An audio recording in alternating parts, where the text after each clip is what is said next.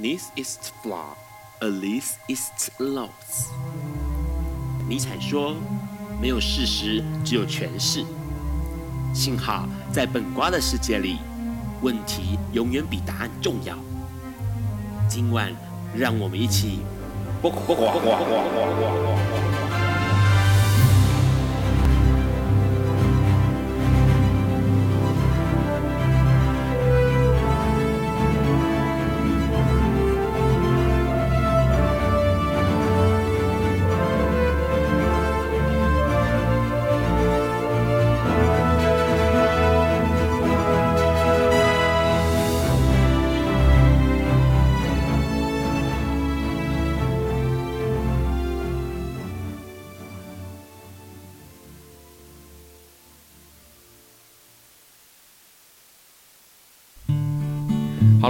今天是二零一九年八月一日，礼拜四。现在是晚上九点钟。你所收听到的是播瓜笨瓜秀 Live 直播第一百三十三集哦。我是主持人 Ron。笨瓜秀每周四晚上九点到十点钟准时播出。那你可以在中华电信的 Hi Channel App 上面收听到。海外的朋友呢，你可以透过这个笨瓜秀粉专哦 FB 上面来收看或收听到直播。那这个。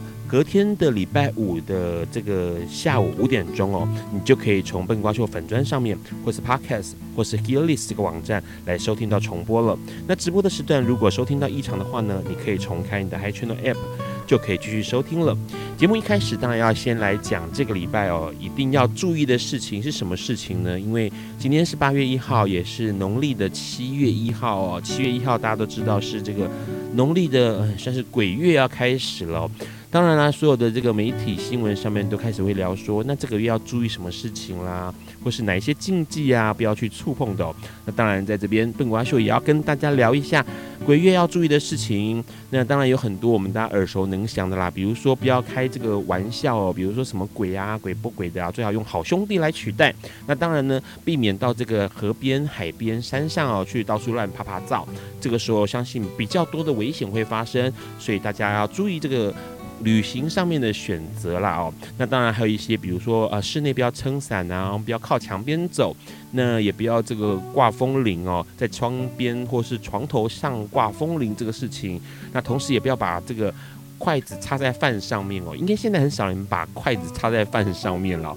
那这些禁忌呢，其实都是提醒大家，就是格外要注意了。当然呢，你说溪边、水边这个假设是发生意外的事件，应该不只是在农历七月的时候会出现吧？平时好像也常看到哦。那当然呢，在农历农历七月。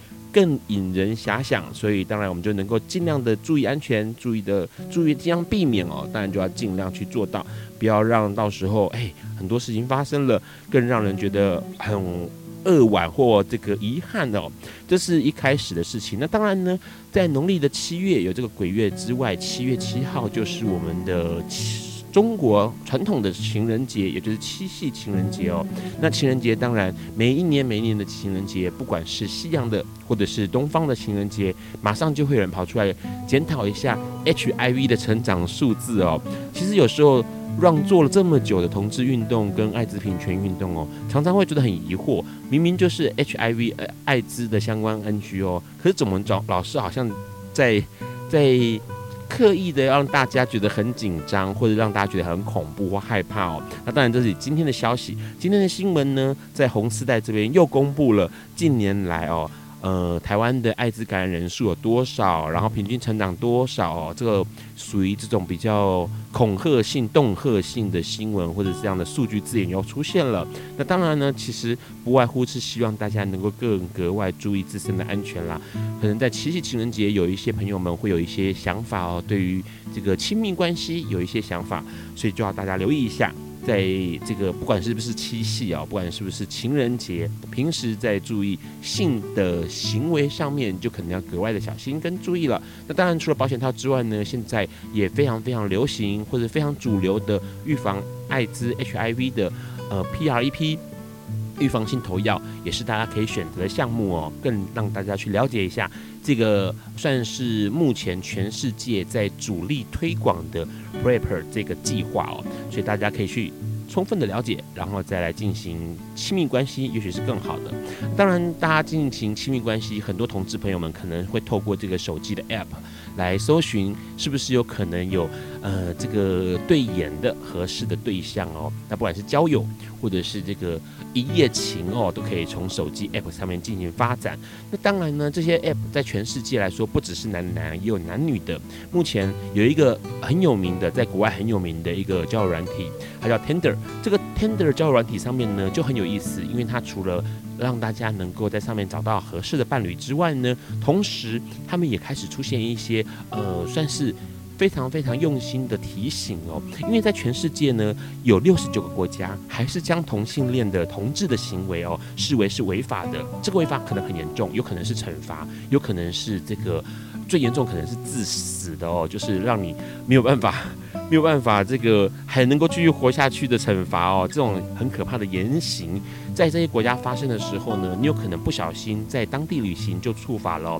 所以 Tinder 这个交友软体呢，它就开发了一个功能，那个功能就是当你到了一个呃算是不友善的同志国家的时候呢，它会跳出提醒，让你知道说你在这个地方是危险的。同时呢，它也可以在您设定底下呢，让你成为隐身状态哦，不会轻易的被发现。因为其实在各国还是有。非常非常恐怖的，呃，算是对于同志不友善的情况发生哦，在俄罗斯，尤其像在俄罗斯，这还是呃这两天。这一两个礼拜哦，大家都还留意到的事情，因为俄罗斯呢，过去一直有在猎杀同志这样的行为跟动作，那最近又在发生，而且更让人值得去检讨它。七月二十号，俄罗斯彼得堡呢，就有一个算是 LGBTQ 的这种运动倡议者哦，他只是运动倡议者哦，他自己是不是 lesbian，或是他自己是只是一个呃直人，然后支持。同志团体、同志议题这样的一个人，我们不清楚。但是问题是，他就是被呃猎杀同志的网站列出名单。然后过几天之后，他就沉尸在住家附近的草丛里头了哦。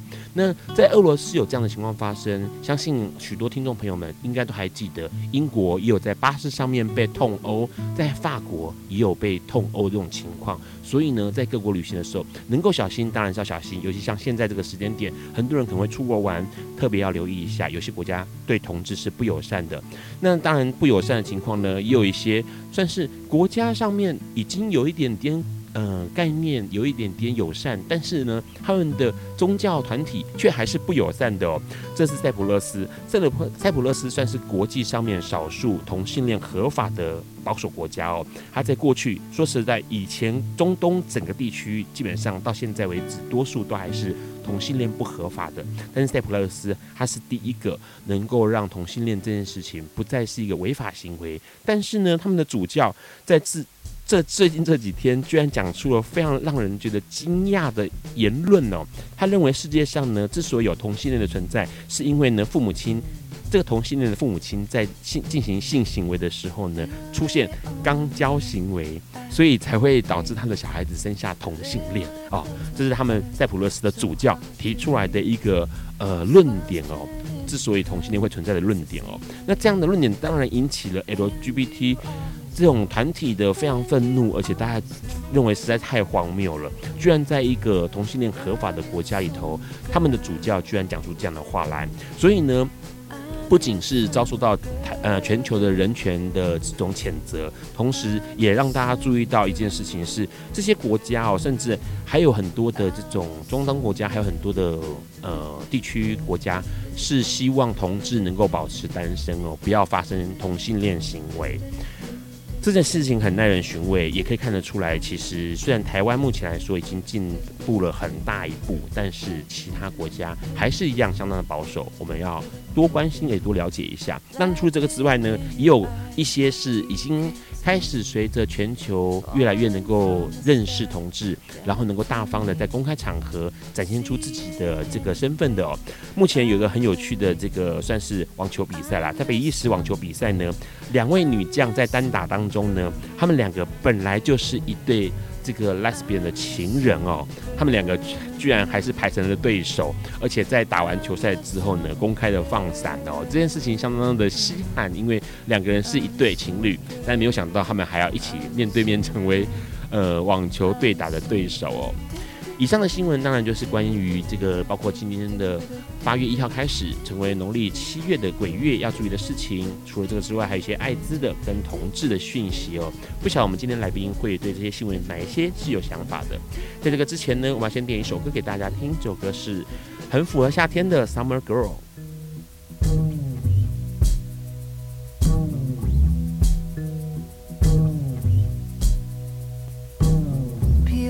the corner at you. From over my shoulder, I need you. I need you to understand. These are the earthquake drills that we ran under the freeway overpass. The tears behind your dark sunglasses, the fears inside your heart's deepest gash.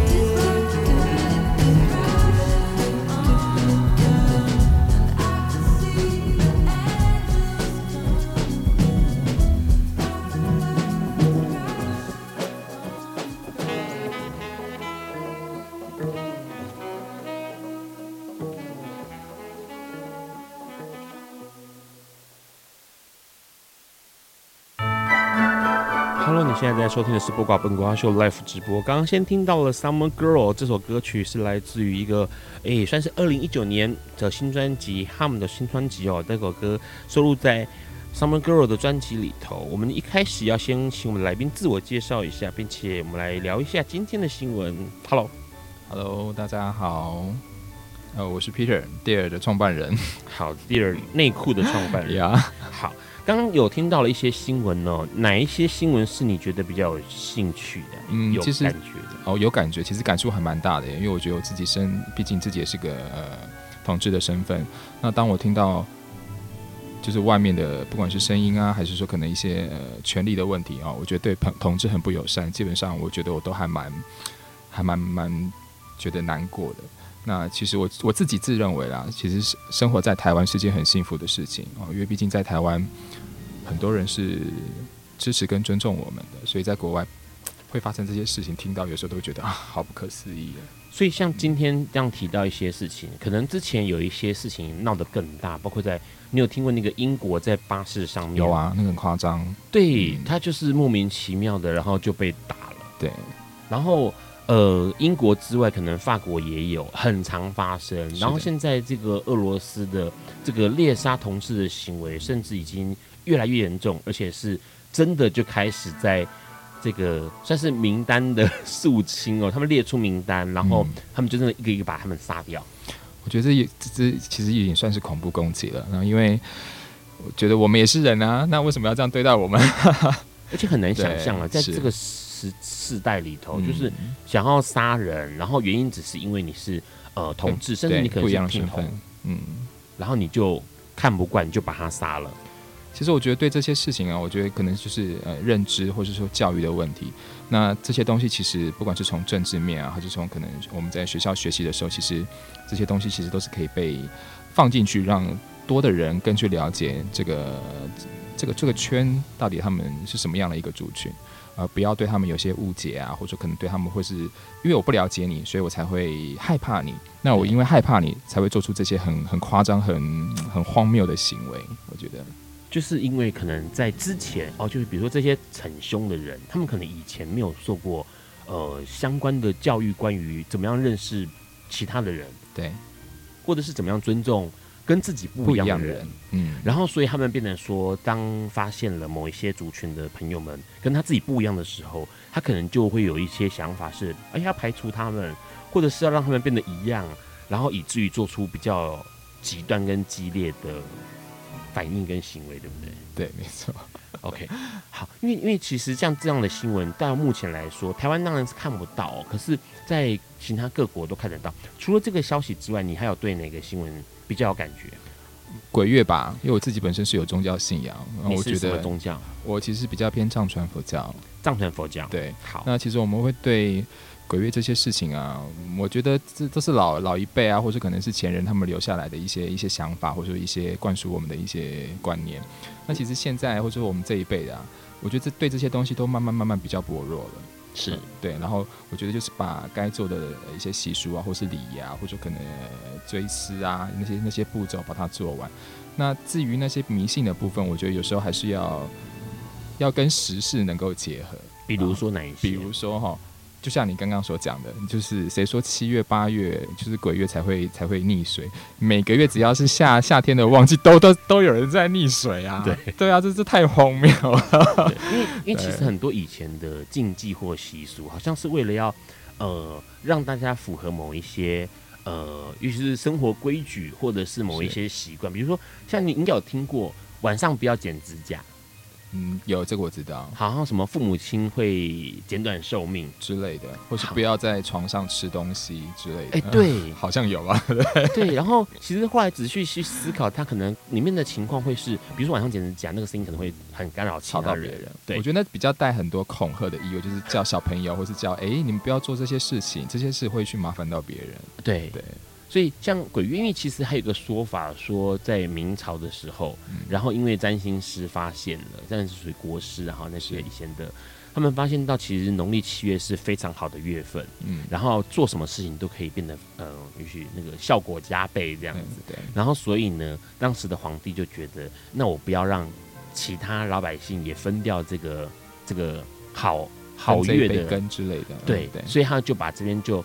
把七农历的七月谣传成它是一个什么事情都不可以做的一个月份。这个我知道啊，你有听过这个说法？是朱元璋没错啊。对，然后所以所以你觉得这个是有可信的吗？我觉得是宗教的关系，就是我们赋予宗教一个神秘的色彩，然后让人民去信仰它，然后以至于有可能就是以讹传讹嘛，到后面就越变越烈，越、嗯、就是对，到后面你可能觉得哎、欸，其实根本当初的缘由或者含义不是这个样子，对。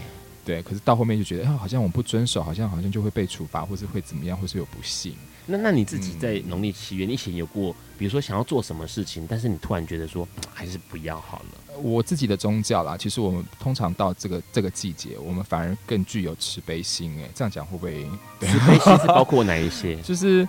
可能我们自己的宗教，我们可哎、欸，我们我们会所谓做早课跟晚课，那我们可能会哎、欸，比如说念经回向给很呃对你那些亲朋好友之类的。那我觉得这也是一种结缘的方式，这对我而言是这样了。反而我觉得这更是一个你可以跟你可以把自己的善意啊，或是比较正能量的东西给传递出去。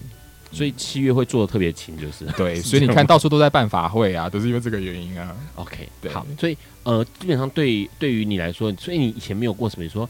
呃，可能碰到刚好七月要搬家或者什么之类，然后想说啊避一避好了。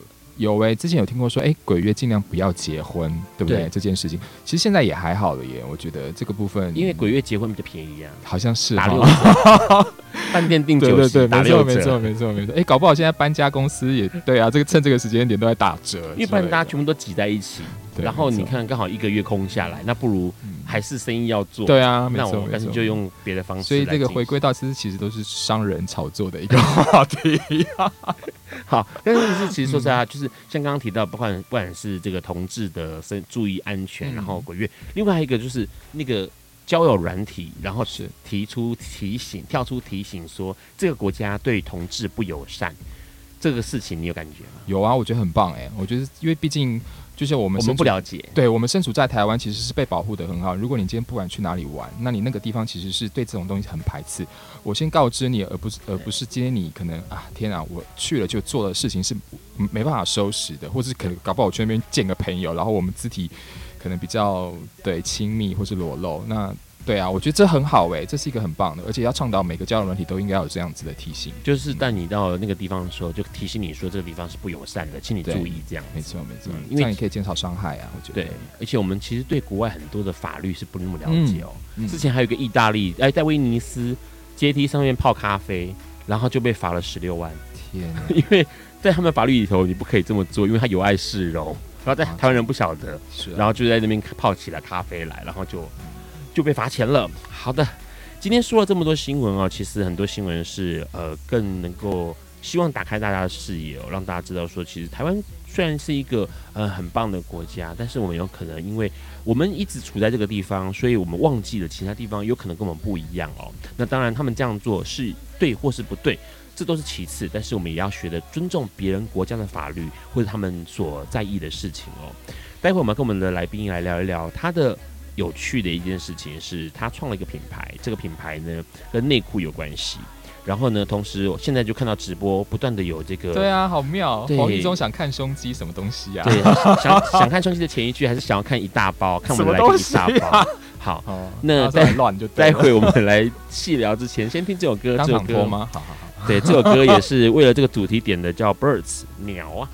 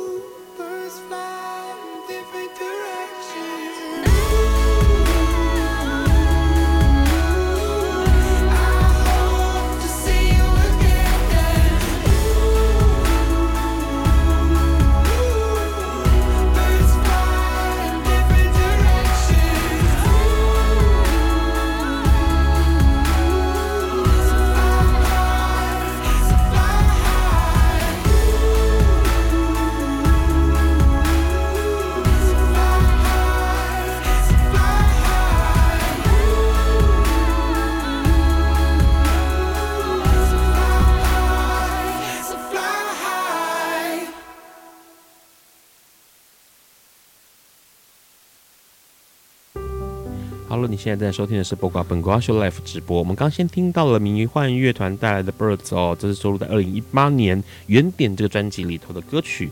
今天很高兴能够邀请到呃这个戴尔的内裤主呃算是创办人哦，Peter。因为说实在话，夏天大家想到的有可能就是短袖短裤、泳裤。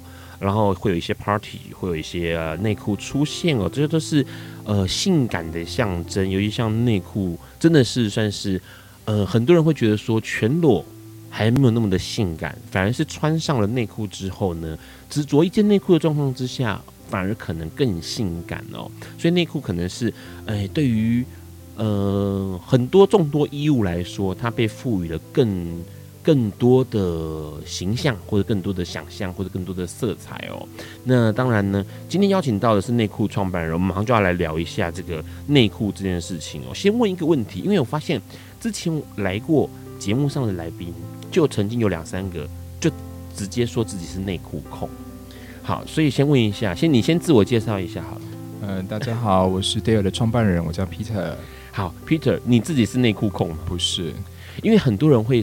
疯狂的收集内裤，你、哦、这个我知道，这个我知道。我身边朋友其实还蛮多是这样子的类型，内裤控，嗯，就是他其实只有一个卡层，但是他买很多件内裤，对，然后衣柜里面最多的就是内裤，对，没错。为什么？你有跟他们聊过为什么？我觉得这是习性问题耶，因为毕竟我我觉得就分析，因为内裤毕竟它单价不高，好，比如说对，我们要买它，或者说可能因为季节性，或者说可能也主题性哦，甚至现在很多很多不同的主题，对，我觉得就是它是一个比较好下手的单品。嗯，对，然后再加上我觉得，其实人都是闷烧的，对，就是我可以买一些很哎很好玩或是奇形怪状的内裤，可是是穿给我自己看，娱乐我自己，让我自己心情是愉悦的。OK，对，我觉得这是一个嗯很棒的说法。他可能不会外显在外面，对对对对对，但是他可能在这个衣冠楚楚的西装底下，对，他可能穿了一个非常夸张的内裤之类的。OK，然后可能他他一整天他可能对于这件事情心里就觉得。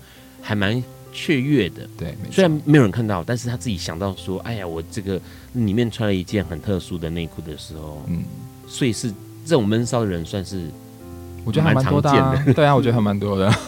好，因为很多朋友他们会真的会去到处搜刮内裤，嗯、然后各种各样，然后你永远想到说，就像女生一样哈，很多女性会有很多很双很多双的鞋子，嗯，它其实就一双脚嘛。我我觉得这可能也有也有也有就是影射到你刚才讲女生是鞋子嘛，那男生我觉得内裤是因为那就是男生的战袍。OK。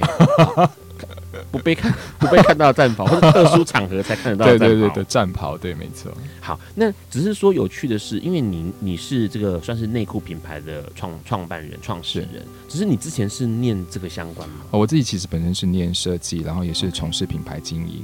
那为什么你应该是要问我说为什么会投入这个这个行业，对不对？你没有你做过什么？啊，我做过什么行业 啊？好，因为你是设计然后有品牌经营，嗯，其实你可以，你大可以去做其他的东西。对，而不是内裤，只是为什么你会？这之前你做了哪一些？哦，我其实嗯做了还蛮多工作，比如说我可能跑去当了设计师，哦，可能要跑去当呃哪一种设计师？应该说是视觉的吧，就之前可能小美工做到后面的艺术总监，哦，类似像这样，那或者说可能跑去当呃品牌经营者或品牌都、嗯、品牌经理之类的。那我当初。觉得做美术，我学美术、学设计，只做一件事情，我就有点无聊，所以我就开始跨跨跨界去学，哎，去学 marketing 啊，去学经营啊，然后去学呃很多很多我觉得很好玩的东西。到后面我觉得，哎，我好像可以自己玩了一些品牌耶。对对，所以就跟哎朋友就一起做了一个内裤品牌之类的。他为什么不是情趣用品的品牌？情趣用品，我觉得可能跟我自己的个性关系吧，因为我喜欢舒服，喜欢呃简单的东西。OK，那我想要让人家有这样的一个氛围。那我在台湾可能找不到我觉得是适合，或者可能我觉得它是物美价廉的东西。嗯，那我就自己来喽。好，所以这个是你一开始觉得说，因为说实在话，你刚刚说你要你喜欢简单，然后物美价廉，可能包含了也许呃舒适对啊的物品。那说实在话，你还是可以去开发，比如说其他，比如衣服、内衣啦，或者是其他的胸罩啊，哦。其实你讲到了重点，因为其实这个品牌当初我一开始切入是以内裤的一个市场去去进进进攻啊，男性的一个一个一个，对对。那其实接下来的话，它会有其他的东西，比如说一些生活性的东西，比如说泳裤啊、短裤啊、衣服类的。所以它其实当初设定，它不是只是一个是只生产内裤的品牌，所以它算是服饰品牌了。对对对，一个男性的品牌，男性的服饰品牌。对，没错，呃，没有女性啊，没有女性。因为我看你们那个内裤很多材质，感觉起来，如果假设是做成运动型的女性内衣，应该是也不错，会有市场。然后是女性内裤，嗯，这其实其实跟我当初要呃把这个品牌生产出来的时候，其实是有些小故事的。哦，怎么说？对，呃，因为我当初会想要涉猎去做内裤这个品牌，其实是一个好朋友，他是做女性品牌跟女性的内衣设计，他想法也是跟我一模一样，在台湾找不到好穿、适合、物美价廉的东西，就他去国外逛、国外玩的时候，就发现哎。诶国外都随手可得啊，而且都很便宜。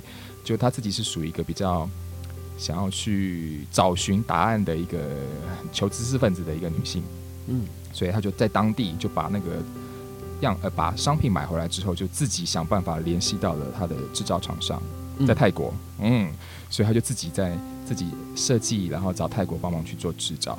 那这个好朋友嘞，他找上了我，他告诉我说，哎，他的品牌经营越经营越好，女性的品牌。他觉得他缺了一个是个男性，让他把这个品牌给壮大起来，就是一个完整的 collection。嗯，对，所以其实我当初为什么会踏入这个，是因为诶，他他欣赏，他相信我的美感，跟相信我设计的功力，所以我有点像是一分为二，他经营女生，然后我经营男生，接下来我们可能会合并。Okay, 是这样子的概念，而且你具备了那个市场还有行销的专业，没错。他他自己有吗？就是关于市场？是啊，他也是啊，也是有。嗯，OK，好。但是一个是女性，一个是男性。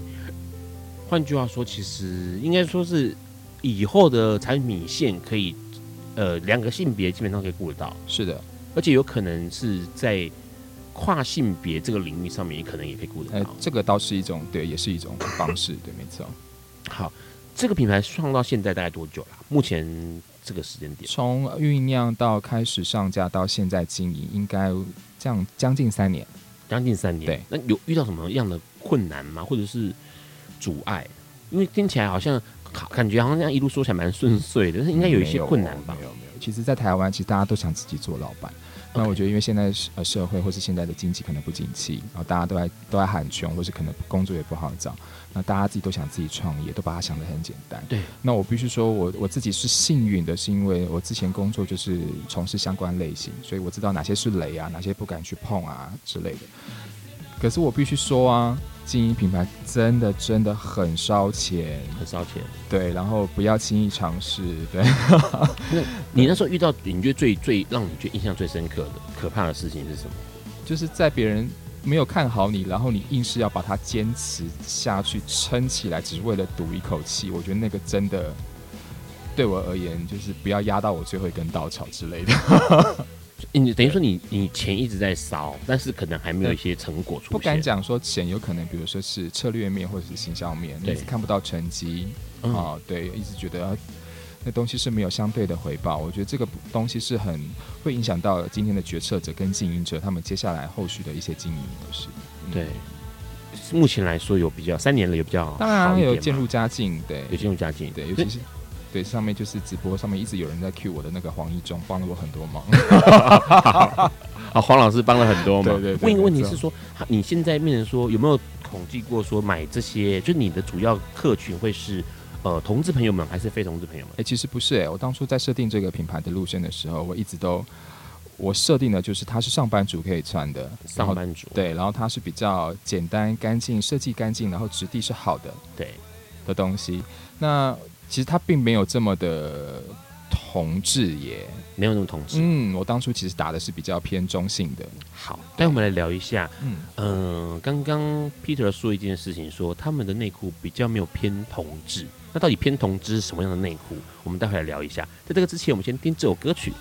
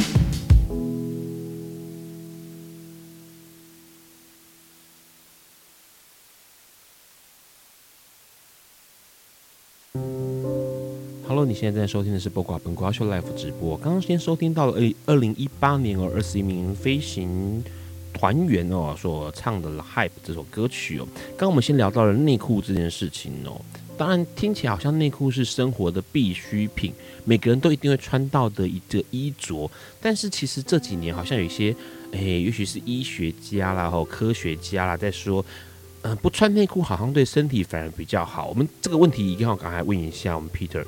你这个身为一个内裤的这个设计者，或者是这个品牌创办人，你怎么看这个名词？我必须老实说，其实我也不爱穿内裤。等等，本期节目下班喽，因为我们内裤创办人 不爱穿内裤哦。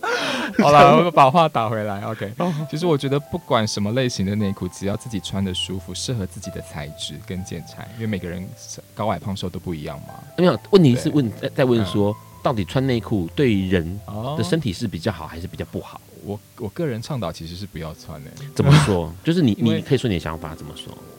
我有觉得是一种束缚。如果你今天在自己的空间里面，你能够在你觉得是舒服的前提之下，比如说以我自己举例，我在家我不会穿内裤，我就穿条小短裤啊。OK，就是宽松的短裤，对，这样也舒服。嗯、然后睡觉也不会穿内裤，睡觉应该是全脱吧？全脱。好，然后重点是说，因为你觉得那个还是有个束缚在，嗯嗯，那。换句话说，有一些人也会觉得说，穿内裤还是比较相对的安全呐、啊。有人会说有安全感，有人说才不会夹到毛毛之类的，才不会夹到皮皮。哦，就是就是有保护的功能。你的用词好可爱哈。对，就是对他们来说有保护的功能，会有安全感。是，所以换句话说，呃，因为内内裤基本上除了宽松内裤之外，大部分内裤都是贴身的内裤嘛。是你刚刚提到说。自己穿着觉得舒服的就会是好内裤。嗯，没错。怎么说自己穿着觉得舒服是好内裤？我觉得这其实不管是讲男生跟讲女生，你一定要先了解自己的身体，你适合什么样的材质，什么东西对你而言是好的，你习惯的、舒服的，这很重要。嗯，那我其实当初在开发这个商品的时候，很多人跟都会跟我说：“哎，你要开发什么样的商品啊？你要开发什么样的布料？”我都觉得：“哎，你是老板哦，我才是老板，我说了算啊。” 那这当然是。这当然是玩笑话，可是我真的觉得我自己穿的舒服，我才敢把商品做出来，才可以让我的客人跟让我的身边的朋友去喜欢它，这个很重要，要诚实。嗯，对，这点很重要。我觉得如果你真的只是想要赚钱，然后你做了一些好看的东西，可是我觉得这是不能持久的。对，因为你刚刚有提到说，你们在国外一直在找，或者是一直有一个坚持，对自己使用物品的坚持是，它要让你觉得舒服，对，然后让你觉得说，哎。它可能物美价廉的，是，所以你们后来像这个品牌的内裤，它在泰国呃制造，是 OK。那那时候你看到它是看中哪一个点？比如说它布料啦，还是它的呃工，还是它的？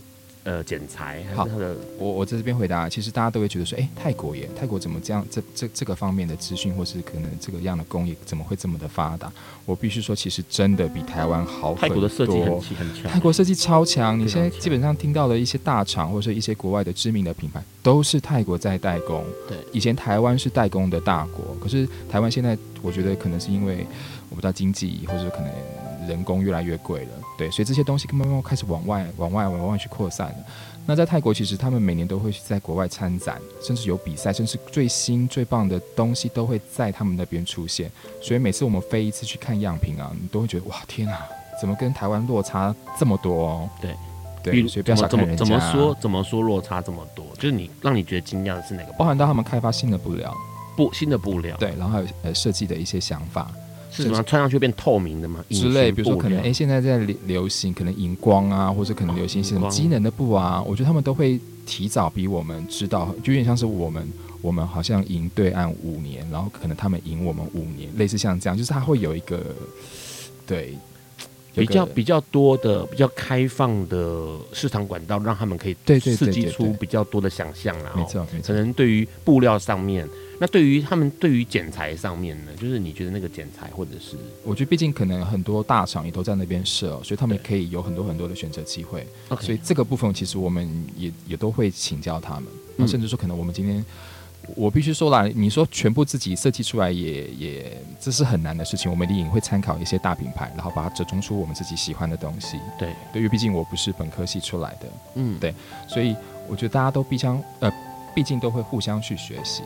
那在这个部分，其实我觉得泰国部分也领先我们很多，是因为他们看到的，不管是看到的原物料啊，甚至设计师，他们也都比较大胆。嗯嗯，对，所以设计出来的东西都会让你眼睛为之一亮。因为我们看到哈，其实假设大家有去上这个呃戴尔他们的这个网站上面哦，可以看到他的那个内裤，呃，款式来说其实并不是这么的。呃，多元或丰富，嗯，可能就是三角紧的三角紧身裤，嗯，然后四角紧身裤是，然后宽松宽松的，对对，然后大概就这样子而已，没有太多的款式。那，但是感觉起来它的材质是舒服，然后剪裁是大方的。问一下，因为其实有好多的内裤款式嘛，嗯，比如说有这种长四角长的、四角短的、三角呃三角的，然后有什么？现在还有有些什么丁字的后空、啊、后空的什么提稿裤之类的，什么六尺裤啊之类的。嗯、对对对，那你们之所以刚刚提到，因为是想要给上班族或者是穿着觉得舒服的这群人，所以你们走。其实没有那么的哗众取宠的，对，其实我是是我觉得这跟我自己经营者的个性有像，我是属于比较中庸，因为我觉得你必须要先了解自己，而不是被市场领着走，所以你必须要先知道你自己要的是什么东西。哦，对，所以我当初在推这些商品的时候嘞，其实是要我我不是在教育客人，而是在告知客人说，你可以用比较物美价廉的东西去买到好物。嗯，对，所以我会找到好的代工，比如说找到精品的代工来帮。我制作，可是你却只要花三分之一的价格可以买到物美价廉的东西。当初啦，其实我我设定就是这么简单。嗯，所以它的基本上就是呃，皮材质是一定是最重要的，然后穿起来舒服是最重要的。对，假高级，假高级。那这问题是呃看得出来，因为像像这个呃，看我手上就会现在目前拿着他们就算是酷卡嘛，对，品牌卡，品牌卡哦，嗯、它甚至用了比较呃粗。比较粗的像魔造纸的这种纸质哦，看起来是比较有呃气质跟沉淀的感觉，然后但是还烫金，对，它的品牌上面烫金的是这样子。那可以看得出来，他想要做一个比较内敛的，然后比较沉稳的的路线，在在走这个路线。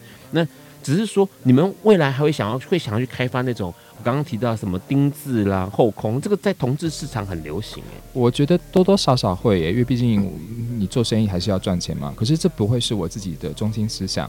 我会因为比如说可能跨界结合，或是跟品牌合作，我去推出一些限量的东西，嗯、去刺激市场，这就是所谓的策略面。你还是希望大家能够穿得舒服，嗯，所以穿你们的就是有可能出一组是内裤，就是你们的内裤穿上去，然后可能淘汰的是丁字裤的之类的头帽这样子，然后是一组的，没有到那么夸张，你还是可以很舒服，但是 你还是有打到丁字裤的市场，是是是是。好，你刚刚有提到一个事情，在前一段的时候，你说。那个这个内裤是比较属于上班族，没有在锁定同志族群，并不是中性啦，不也也不要这样讲，okay, 中性族群。对对对。那嗯、呃，同志喜欢的内裤是什么？就是在你的定义当中，我觉得同志喜欢的东西其实也不会，现在同志的品味也越来越好了，我们不能，没有，就是你的人喜好不同嘛，不是品味的问题，是说我刚刚说会有什么特征？比如说内裤上面有口袋，然后有小小拉链，哦、然后扣子这样吗？这种吗？我觉得同志，因为现在品牌很多，所以他们都会竭尽所能的，就是把自己的品牌的一个形式给跳脱出来。就是哎、欸，我这家做的东西可能跟其他家不一样。OK，对，所以有可能定位，你买我的内裤就是战袍啊，你买我的内裤就是要穿舒服。那你对，所以他们的定位其实就是所谓的呃品牌的特性。有些可能就是我要让你当超人，什么内裤要外穿之类的，或是可能就是我纯粹跑趴用的，可能穿一次就要丢的，这也有啊。对啊，跑穿一次就丢掉的跑趴，就是你可能。嘴巴舔了它会化掉的那一种，哦，一次性的啦，对对对，可食用的这种，是的，没错。好，就是每一家的其实特色不一样，但是我们这边调的追求的就是想要让大家穿的简单舒服，然后可以跟你生活非常的契合的东西。好，并不是那个，所以。听起来你们家内裤不适合穿去跑趴，就是、嗯、也不会哦，会对哦，大家都穿的很花，其实我们是很内敛的，就是也是会发光的，对，会变成独一无二的现场的一朵那个特殊的。花哦，好，待会我们要跟我们的这个 Peter 来聊一下，因为其实大家都在聊内裤，也许国内还有更多的内裤品牌，陆陆续续，其实这几年一直都出现哦。来聊一下国内跟国外的内裤差别在哪里，优缺点是什么？同时买内裤要怎么注意？还有买了内裤好贵好贵的内裤买了之后要怎么保养它哦？在这个之前，我们先听这首歌曲，这首歌是 Single Angel。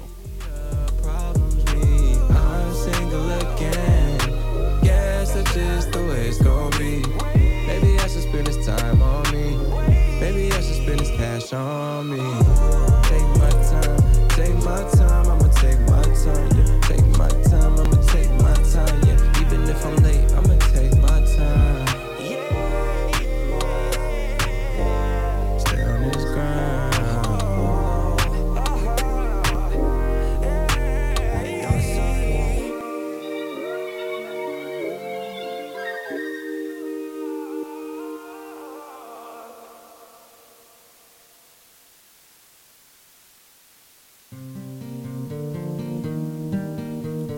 因斯坦说：“这世界不会被那些作恶多端的人毁灭，而是冷眼旁观、选择缄默的人。”苏格拉底说：“世界上最快乐的事，莫过于为理想而奋斗。”今晚，谁来跟我们说悄悄话？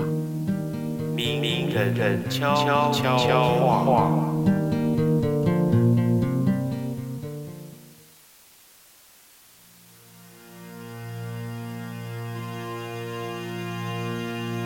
Hello，大家好，我是同志的好朋友，也是永远的同志义工，我是丁宁。恐惧这个东西呢，基本上是如影随形的，在我们生命的每一个阶段，甚至有时候是时时刻刻。面对一个恐惧这样子的一个能量，很多人选择的方法就是把它挡在外面，或是用棉被把它盖住，当做没有看到。但是这些东西还是存在呀。那它只会让你越来越不舒服，然后越来越害怕。那你面对恐惧的方法，永远只能够这么做，就是去面对你的恐惧。当你好好的去面对你的恐惧，你会发现，其实恐惧它只是一个能量，你可以让它变得很巨大来吓死你，但是你也一样可以让它变成你的战友，跟你好好的一起来面对你的人生。所以，当你恐惧起来的时候，我会提醒大家。不断的呼吸，找一个安静的的时候，然后自己好好的呼吸，把这恐惧的感觉透过每一次吸气靠近自己。如果那时候你很想哭，很想流泪，就请你不断的哭，不断的流泪，哭到没了，眼睛干了，然后再感受一下你最深的恐惧会是什么。当你了解你最深的恐惧是什么，你就可以选择你要不要继续恐惧下去。你所恐惧的。你所逃避的将如影随形，你所面对的必将消失。祝福大家，我是丁宁。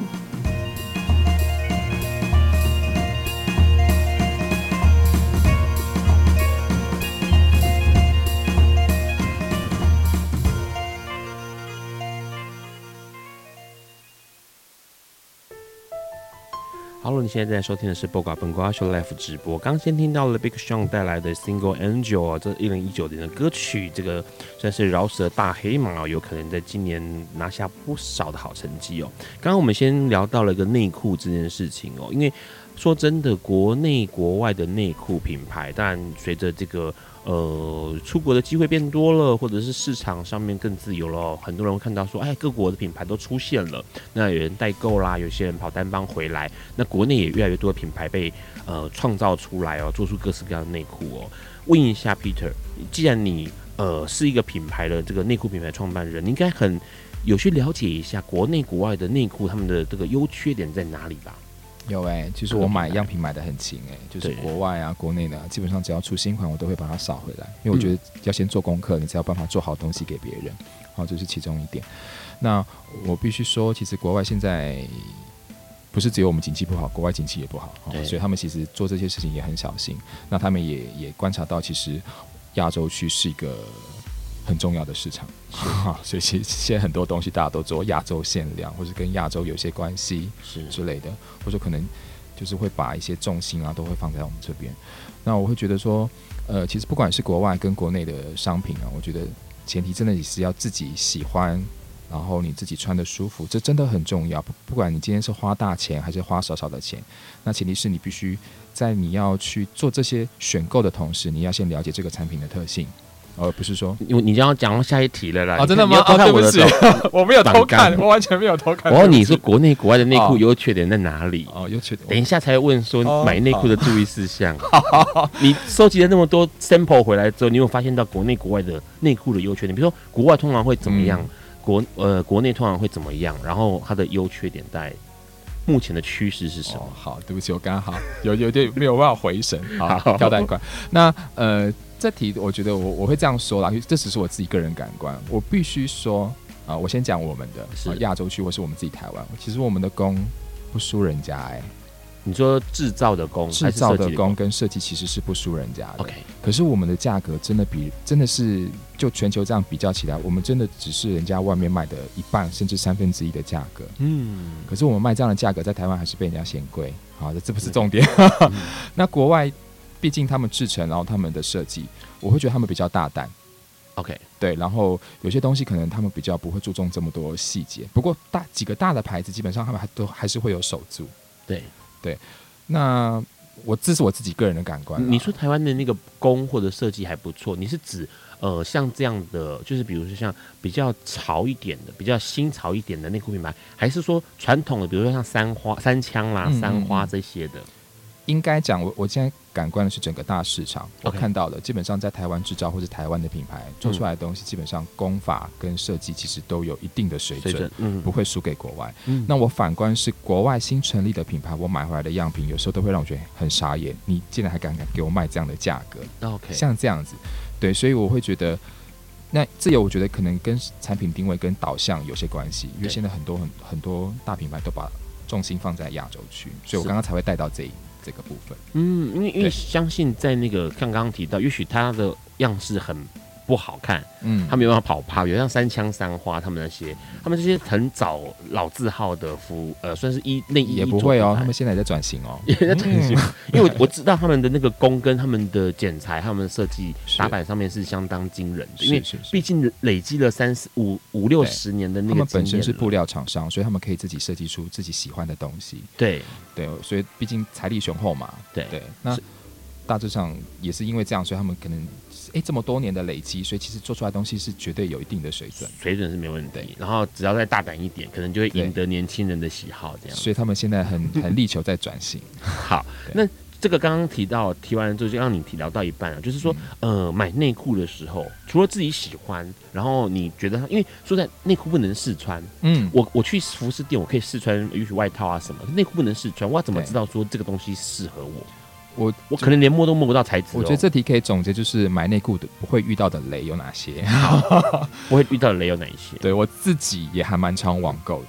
OK，所以你必须要很清楚知道自己的尺寸跟腰围，因为其实每一家的尺寸可能 S、M、L。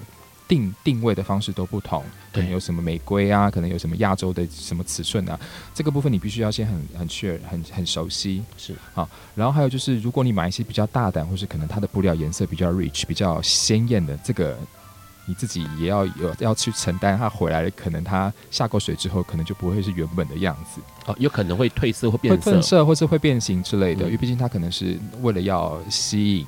对之类的，嗯，对，所以其实会建议你，不管是买国外啊，甚至国内啦，还是从基本款先下手。你等了，对你对这个品牌你熟悉了，你觉得你信任它了，你再去花大钱去购买，买多一点会买其他的样式。嗯、没错，没错，没错。刚刚其实有个朋友啊，他有问到一件事情，就是你们家内裤目前最大尺寸到哪里？